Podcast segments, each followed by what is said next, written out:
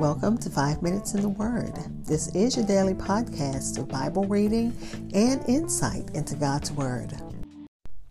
First of all, I'd like to wish everyone a happy Easter. And I know the other religions are celebrating their religious uh, days today. So happy whatever day you're celebrating today. Also, I hope you had a chance to uh, notice the moon. It is so beautiful. Um, some call it the Passover moon. I'm not sure what it is, but it is beautiful and full in our area, and it's so bright yellow. Such a, a weird color that I know the camera is not going to capture it. But let me go ahead and share what I have for you this evening. I'm reading from the book of Judges. We're still in chapter 1, looking at verses 16 through 20 in the New King James Version. And this is just a continuing story of the conquest of uh, Judah. So we're still on Judah's victories, the tribe of Judah.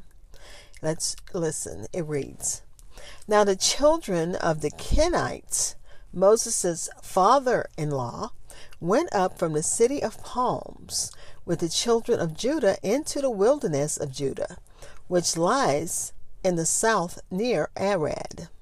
And they went and dwelt among the people. And Judah went with his brother Simeon, and they attacked the Canaanites who inhabited Zephath and utterly destroyed them. So the name of the city was called Hormah. Also, Judah took Gaza with its territory, Ashkelon with its territories, and Ekron with its territories. So the Lord was with Judah, and they drove out the mountaineers, but they could not drive out the inhabitants of the lowland, because they had chariots of iron. And they gave Hebron or Hebron, to Caleb, as Moses had said. Then he expelled from there the three sons of Anak. Again, this is Judges chapter 1, verses 16 through 23 in the New King James Version, which gives it the title, The Continuing Conquest of Canaan. I'll be back to share insights and close with prayer.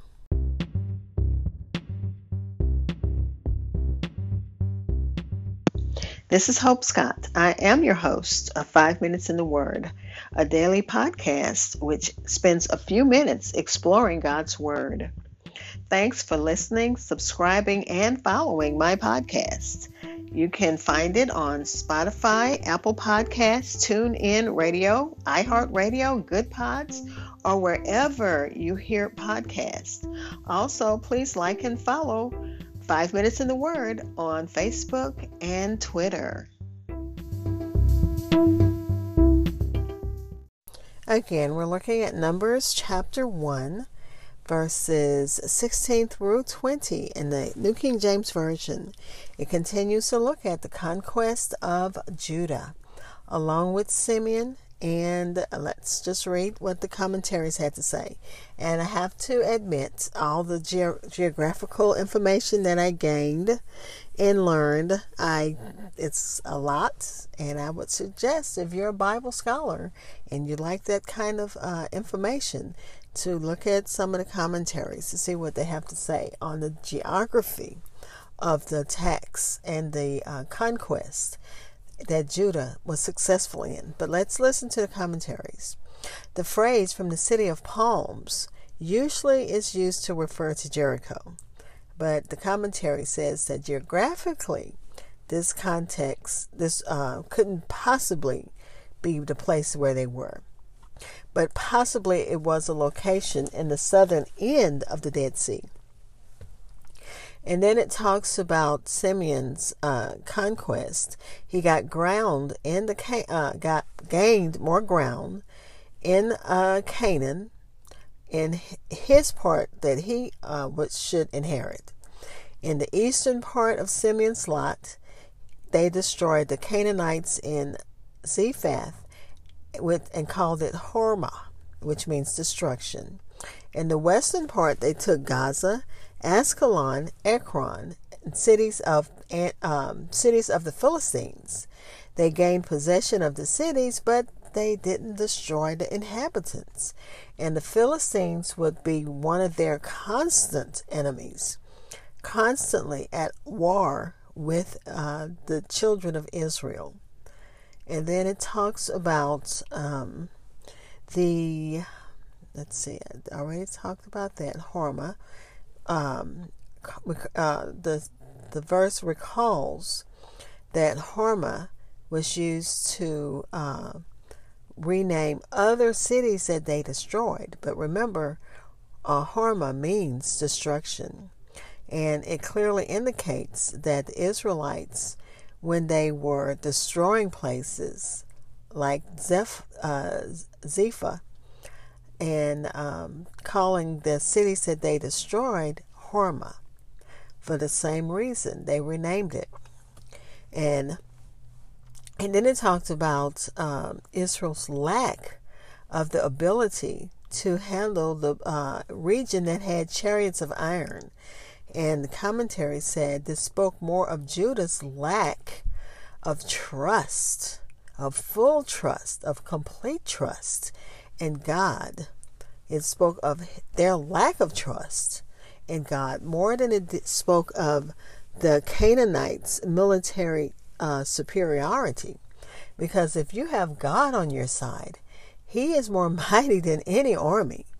So it wasn't because they were so strong. It wasn't because that army was so strong. It's because Judah and the tribe of Judah were intimidated and they didn't trust God in that situation.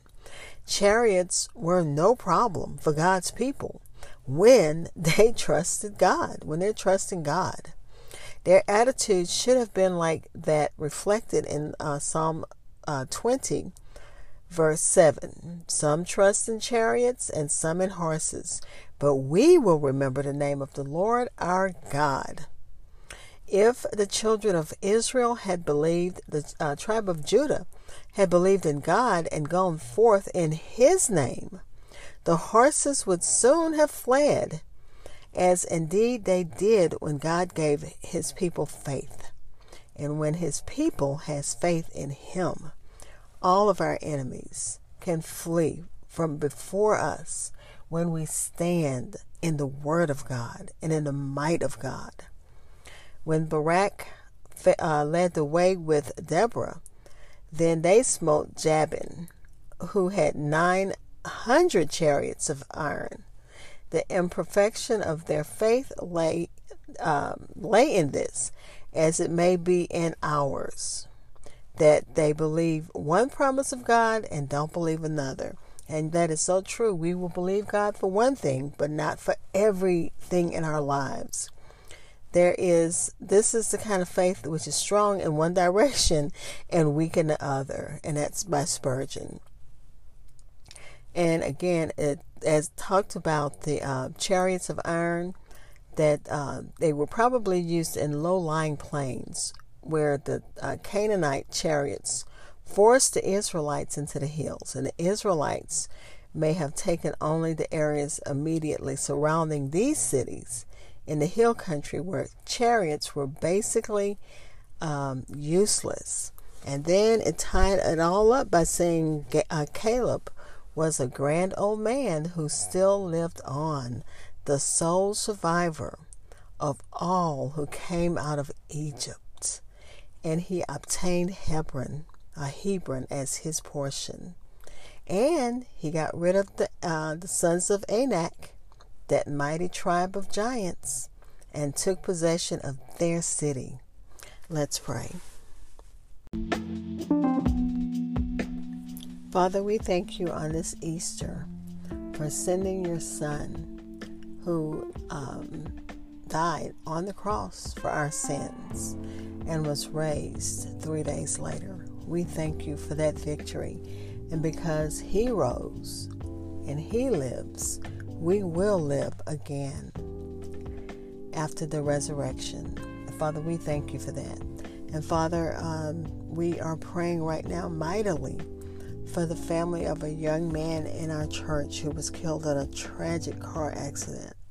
God, comfort them as only you can. He was such a sweet, gentle soul, even as a student athlete in our school. Very respectful, very honorable, just a nice young man. And God, I know the world is going to miss him. But God, and I'm not going to even use the trite expression that you loved him best. But God, comfort that family, comfort their hearts, and comfort in other areas where people need you right now. The needs are so many, especially as we look at wars in uh, the ones that's played out every day in front of us, and those that's not. Bless those that's fighting right now in the Ukraine. Continue to give them strength to um, to try to save their country, save their land. Give them wisdom. Give them um, give them what they need, Father. I don't. We don't know what the needs are, but you do, and we're putting it all in your hands. Bless those who need you in a special way.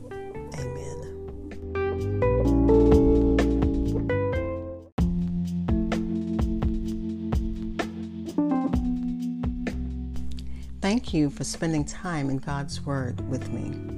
Be blessed.